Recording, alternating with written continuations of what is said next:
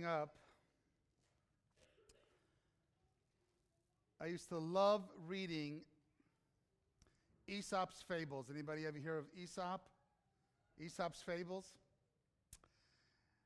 And this is one of my favorite ones. I don't know why, but it was so, it just made such an impact on me. And uh, it goes like this That good from bad men rarely know, this apologue may serve to show.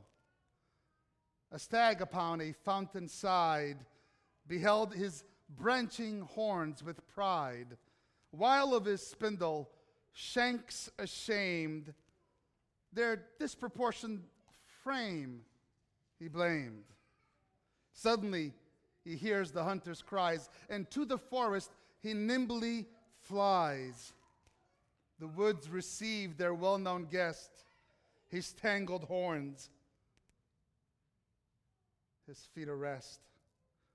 The hounds approach and seize their prey, who, dying thus, was heard to say, O wretch that I am! Too late I learn how little we the truth discerned. What would have saved me, I despised. And what has been my ruin, prized. Last week, Pastor Terrence did a fantastic job helping us to understand some of the darkest hours in David's history.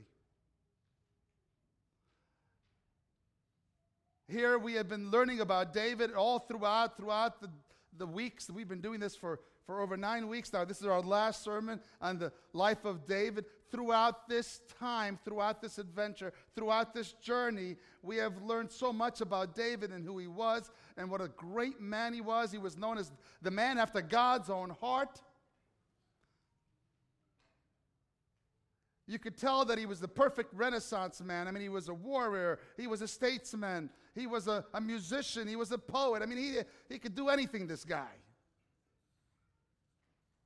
And then when he finally reached the pinnacle of his career, a pinnacle of his moment that he had been promised for after running away for so long, he, he's there now and he's doing his thing. And then we know what happens, don't we, on the roof of the house. And that begins the tumbling down. We learned about Bathsheba, and we learned about what happened there. We learned, we learned about the fact that although David had caused, caused this one to die and this had committed adultery and had done all these things, God went there and forgave him. We talked about forgiveness.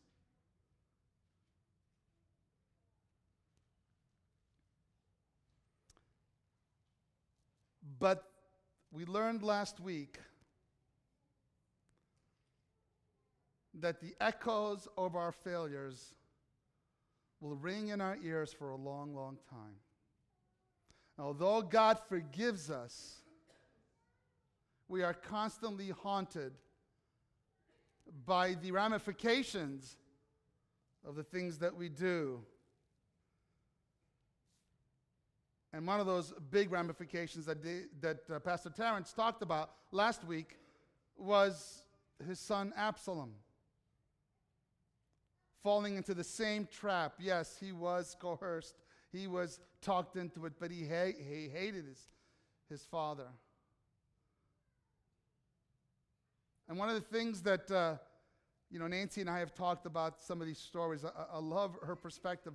One of her perspectives on this story is Think about how many times David would not or could not pay attention to Absalom. Think how many sons and daughters have been trying so hard to get dad's attentions. And because dad doesn't give them attention because of shame or guilt or whatever it is, think about what it did to Absalom. And David knew it inside, he owned it. That's why he struggled with it. for the rest of his life. That's why he had so much shame and so much guilt. But don't ever underestimate the power of shame and guilt. If God says, I forgive you, that means what? I forgive you. But we as humans, we just are so susceptible to the enemy's desire to give us this shame and this guilt, and it's just unbelievable. And it got to the point where Absalom's rebellion had gotten too far. And David has to do something about it. He has to put an end to it. And he tells his commanders if you see Absalom, when you go out to, to war with him, be, this is where his words, be gentle with him. Because he is still my son. After all that Absalom did, we, we heard about it last week. Be gentle with him.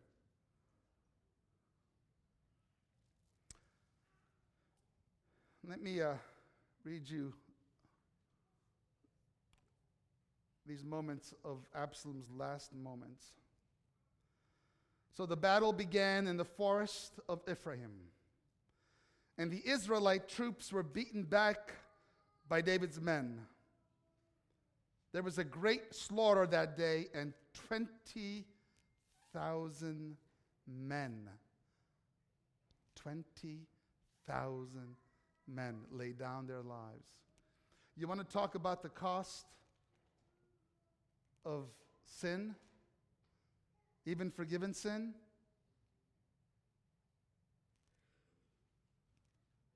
Yeah, the nail is gone, but the hole is there. And sometimes that hole keeps echoing, especially if we allow shame and guilt to possess us.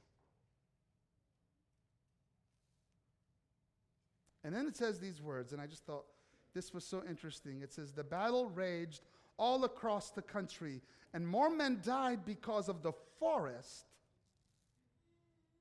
than were killed by the sword. More men died because of the forest than were killed. I'm sorry, in my mind, I have like Lord of the Rings, you know, the trees. I'm sorry. It's just, it's just my mind, the way my mind works, man, the trees. And no, that's, I don't think that's what happened. I think there, there were so many branches and so many, it was such a thick forest that as people were running around and doing things, they were getting caught by them. Limbs were, were killing them. I mean, it was just unbelievable. In fact, listen to this.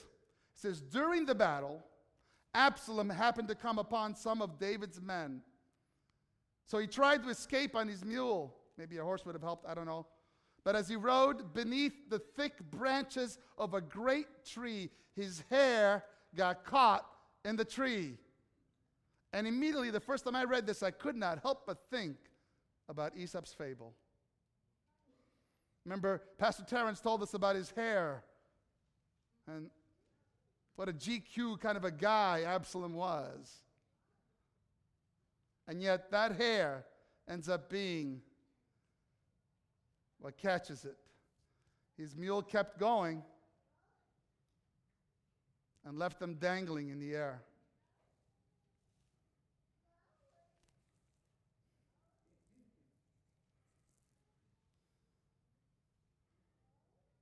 Never underestimate the power of shame and guilt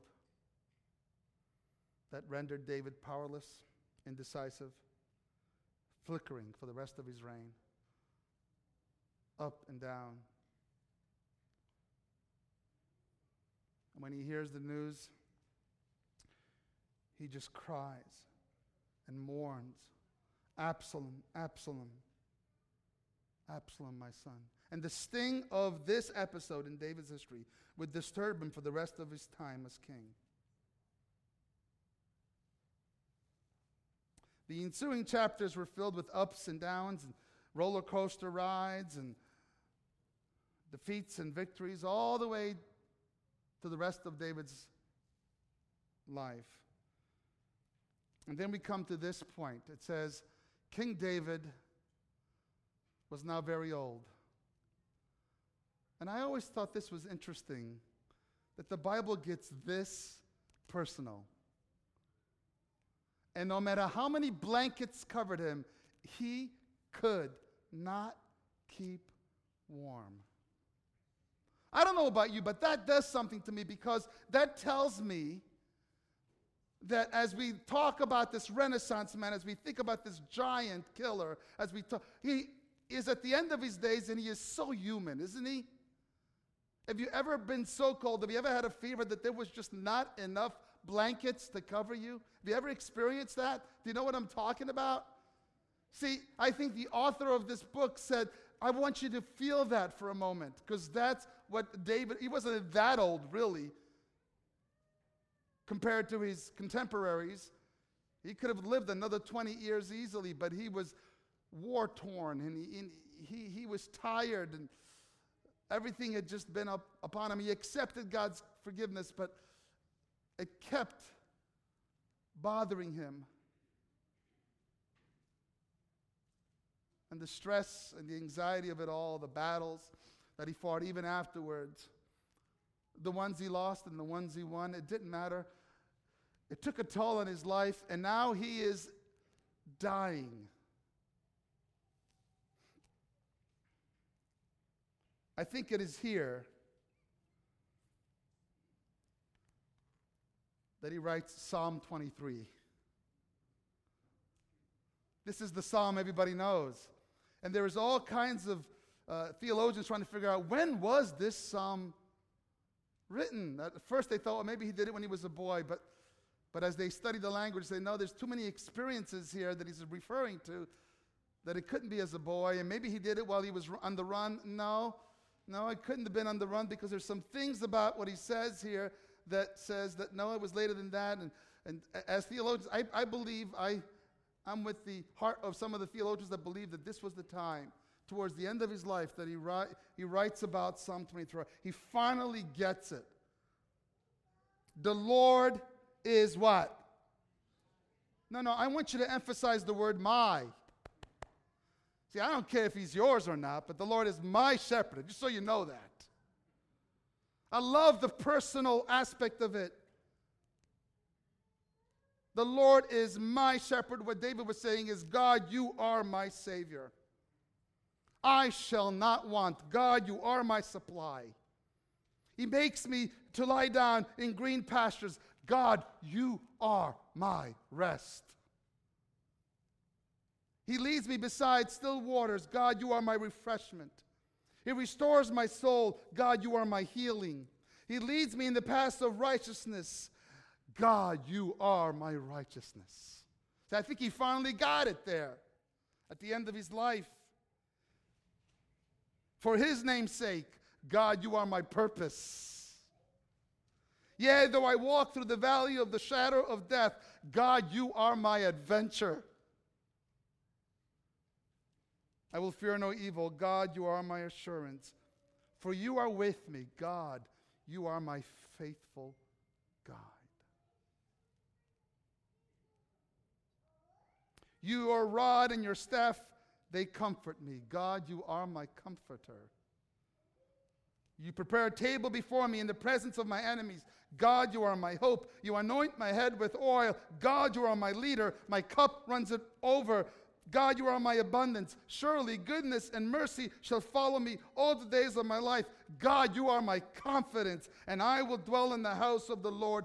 That God I am sure of forever. God, you are my eternity. He got it, didn't he? He got it. I love that. I love that. David had always dreamed about this relationship with God. He had always, this is why he was called a man after God's own heart. What I love about this story, this that we've been going through for the past few weeks, is that this is, this is a man just like us. He just cared and he loved and he made mistakes just like we care and we love and we make mistakes. He blew it several times just like we blow it several times. And yet it did not, it did not deter him it did not in any way at all compromise the tenacity that he had to follow Jesus Christ, to follow his king. And for always he said, I will be king as long as God is our king. I love that. I love that. Now, we talked about him recovering the ark. Remember that? Being crowned and dancing Do you remember that? We talked about David being an amazing heart worshiper. I believe God longs for us all to worship from the deep crevices of our hearts. I think we've been so numbed by this world. But all his life, you know, sometimes dreams don't come true. All his life, David had a dream. He was going to build a temple to house the Ark of the Covenant. One that would not have to be moved the tents. Now Jerusalem was there. They, he, he, he had brought the capital there, and he said, Listen, we must, we must build a temple.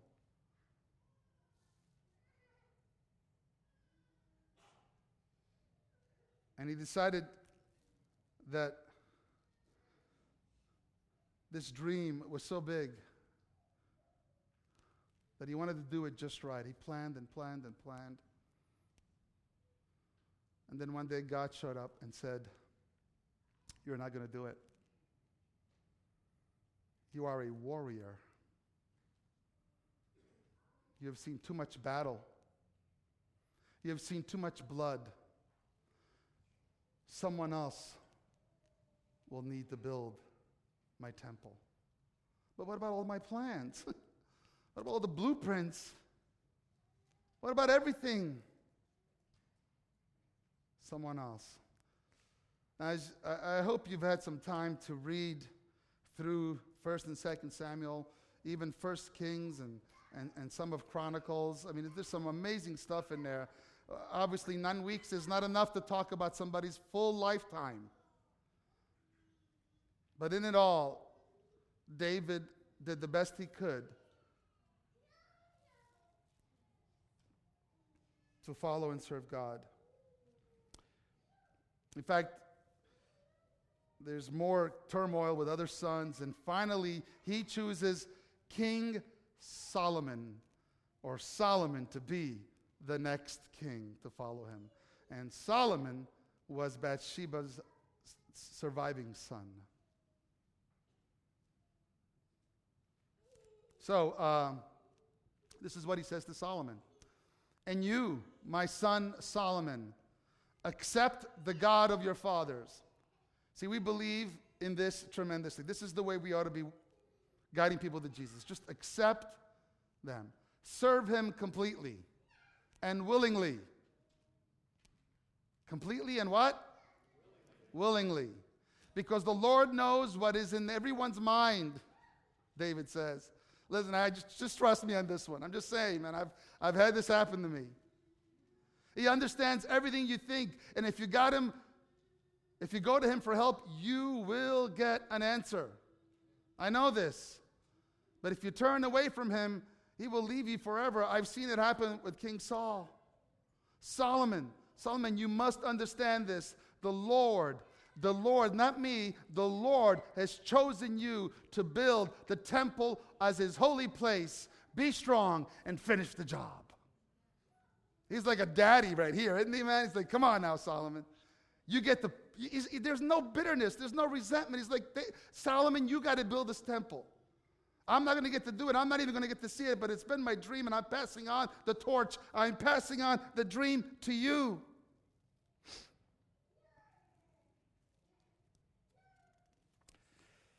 So Solomon does just that. And if we were going to do a series on Solomon, that'd be a lot of fun too. But we are not going to do a series on Solomon right now. But Solomon does just that. And Solomon has his own challenges. And you know a little bit about this. But he is known as the wisest man that ever lived because of his connection with the Father. Because instead of asking for wealth, he asked for wisdom. And God gave it to him. Just like David said if you ask for it, God's going to take care of it. Just stay close to him no matter what.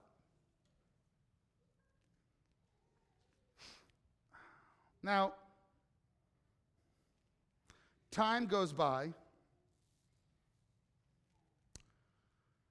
and one son gets another son, and another son, and another son. And guess what? One day it happens. one day it goes full back around where the king of the universe, the real true king of kings, is born. And what's really interesting is, is if you look, I'm, I'm going to keep this on just for a little bit. if anybody would like this, I'd love to get it for you. But this is really interesting. He was a descendant of King David, of course, right? And he was a descendant both from Mary's side and from uh, jo- uh, Joseph's side, who was not even really his true dad. It's kind of an adopted dad, right? The Holy Spirit was the dad. But isn't that interesting? Right? So no matter how it fell out, came out, Jesus was going to be a descendant of David. You couldn't prove it otherwise. It's pretty awesome, right? In fact, uh, we are told that when Jesus is born, uh, we, you get this announcement. Like, this is really interesting. It says, Now there were in the same country shepherds living out in the fields, keeping watch over their flock by night. You remember this? Come on, this is Christmas. You should know this, right? You got to figure out there's got to be a way Serge's going to tie in Christmas in here. It's real easy, actually. With King David, it says, And behold, an angel of the Lord stood before them, and the glory of the Lord shone around them, and they were greatly afraid. And the angel said to them, Do not be afraid. What is it about us? Every time God shows up in some way, we're afraid. And He's got to be like, Fear not, don't be afraid. For behold, I bring you good tidings of great joy, which will be to all people. I'm, be, I'm bringing you great news, he says.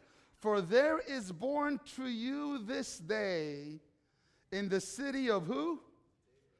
David, a Savior, who is Christ the Lord. And this will be the sign to you. You will find a babe wrapped in swaddling clothes lying in, the ban- in a manger. Catch that. In the city of David. So, just so you know, all throughout that history time, everybody always thought of Jerusalem as the city of David because that's where David held as the capital. That's where he, he found, ended up having the temple and the ark was there. They, but Luke says that the angels say that the city of David was what? Bethlehem. Why? Because in Bethlehem, David was born. In Bethlehem, David was anointed. In Bethlehem, Jesus was born. In Bethlehem, the announcement came that David was the anointed one, the Messiah.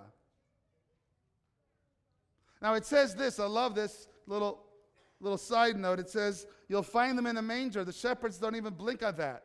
Why is he in a manger? Do you remember the story? Remember the story, right? Now, be, before I tell you a story, I want to tell you about a friend of mine. That's me.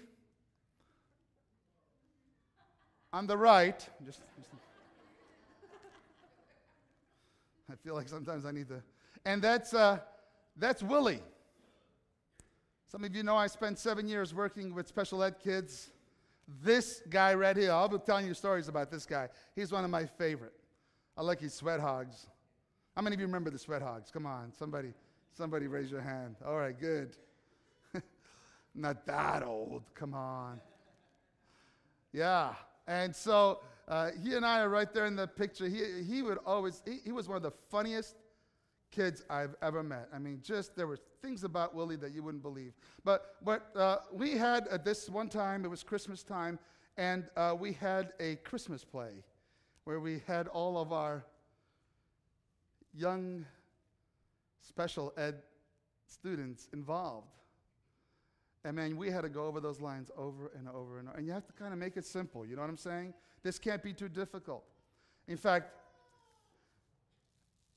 I, sometimes I think they faked it because Willie was actually brilliant, but we had to be really careful to couch things in a very s- small way, simple way. And so the only line he had to say was, no. There is no room at the inn. That's all. Like, come on, months, months, I'm telling you, he practiced. No, there's no room at the inn. No, I mean, we, we, I'd see him walk around. No, there's no room at the inn.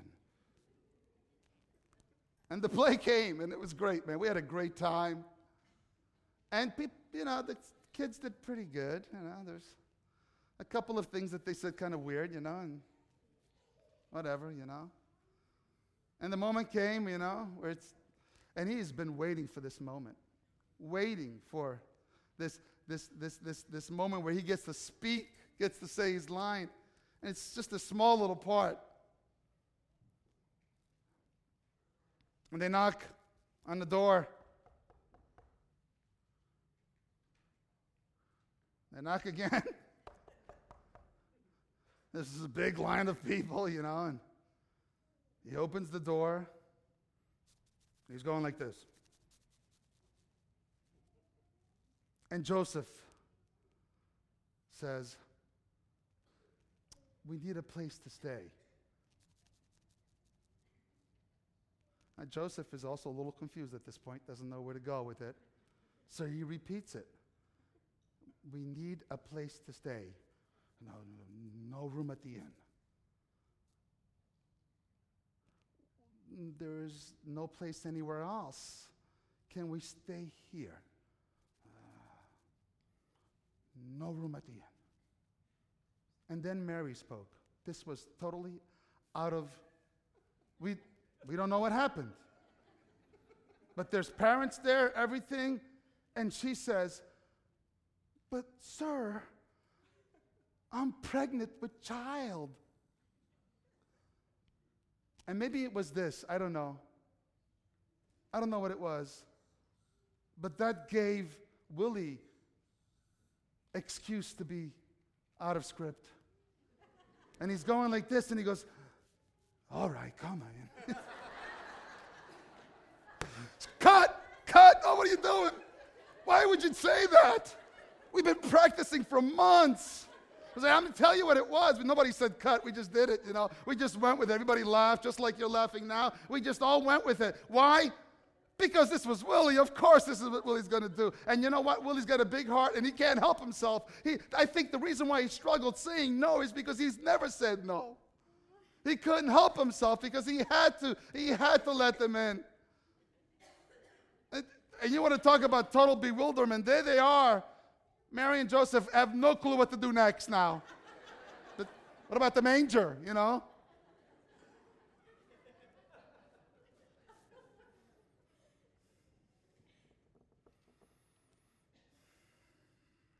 But you, Bethlehem Ephratah, though you are small among the clans, out of you will come for me one who will ru- be ruler over Israel, whose origins are from old, from ancient. This is in, in, in Micah. This was the promise. When the wise kings went to, to visit the, the, uh, the Herod and say, hey, where is he from? He says, let me find out. And he goes to his prophets, and his prophets are quoting this Bethlehem? Why Bethlehem? It says it right there, why Bethlehem? See, he does that on purpose because it was small among the clans. Have you ever felt small among the clans? Five or six miles southwest was Jerusalem. That, that's just right there. I'm sorry, northeast. yeah. Just there was Jerusalem right there. Why not there, right? I don't understand this. It was in Bethlehem, this small little town amongst all the other towns, one that barely anybody knew except for the fact that David was born there. Except for the fact that David was born there. This was the city of David. This is where David was anointed. This was the King of Kings was going to be anointed. And in that place, because it was small, God chose it. If you ever felt small, because I want you to know right now, God is choosing you. It doesn't matter. It doesn't matter how small you think you are. It doesn't matter how little you think you, you, you are, how insignificant you are, how meaningless you are. You are not in the eyes of God. In fact, the smaller you think you are, the more God wants to use you. We talked about it in Sabbath school this morning. Humility is not thinking less of yourself, it's just thinking of yourself less. If you think you're big and big and big and you got all it all together and you got nothing to learn, I tell you what, you got something to learn. It's the ones that recognize that they are nothing. In fact, Paul addressed this in 1 Corinthians chapter 1. Paul says, Brothers, think of what you were when you were called. Not many of you were wise by human standards. Boy, that would sound like an insult anywhere else, right? Paul's pretty much saying you were stupid, right? As far as humans are concerned. Not many of you were influential. Not many were of noble birth. But God chose the foolish things of the world to shame the wise. Do you believe that? God chose the weak things of the world to shame the strong. He chose the lowly things of the world and the despised things and the things that are not to nullify the things that are, so that no one, so that no one may boast before him. Therefore, as it is written, let him who boasts boast in the Lord. That's why David became king. That's why Solomon became king after that. That's why Israel was chosen. You were the smallest. That's why Bethlehem was chosen. That's why God chose me. That's why God is choosing you. God doesn't choose you because you're extremely charismatic. God chooses you because He recognizes that you want to do something for God. Do not let the voices silence that in your mind. Do great things for God. God is waiting for you to do great things. Just move forward. You'll see things will happen, oceans will part, doors will open. It is amazing what happens when you move forward in the presence of God. God starts doing things. He just wants you to move forward. And the reason why, if you're sitting there saying, Well, God doesn't do anything for me, it's because you've never moved forward in faith and said, God, I, I don't know. I'm just going for it. I'm going to try for it. To embrace uncertainty and to say, God, I'm with you 100%. I am foolish. I am, I am of not of noble birth. I am not influential. I'm, I don't have any wisdom. I have all kinds of problems, Lord. But I tell you what, if you can use me, I'm all yours. I had lunch with a, an individual this week. You've seen him around. I don't want to say his name. I had such a good time talking with him. And he's just such a servant. He's gone through so much in his life. And he looked at me and said, Serge, I just want to be able to do. I don't know what's wrong with me, he said. I've never had this happen before. I just want to serve God. I'm telling people about Jesus. What is wrong with me? He said. That's called being born again. Amen? So we will finish with this. Peter is preaching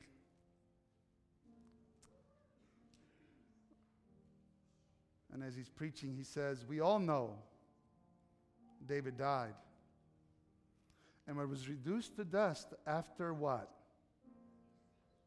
He served, come on, say it with me, God's purpose in his generation. After he served God's purpose in his generation.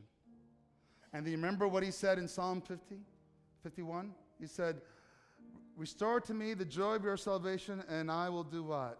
I will serve my purpose in your generation. I will tell everybody about you. So, how about you?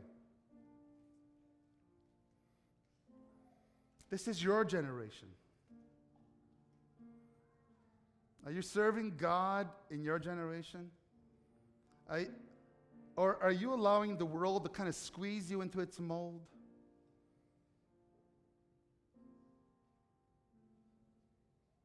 Do you think maybe you're just not significant enough or meaningful enough?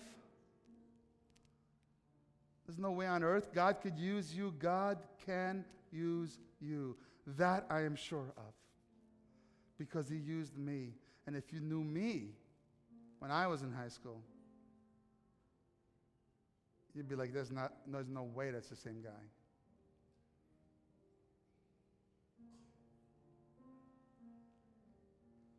So we're celebrating Christmas. And what is Christmas about? Christmas is about Jesus coming to this earth. Christmas is about Emmanuel. What does Emmanuel mean? God is what? With us. Not even for us. Not,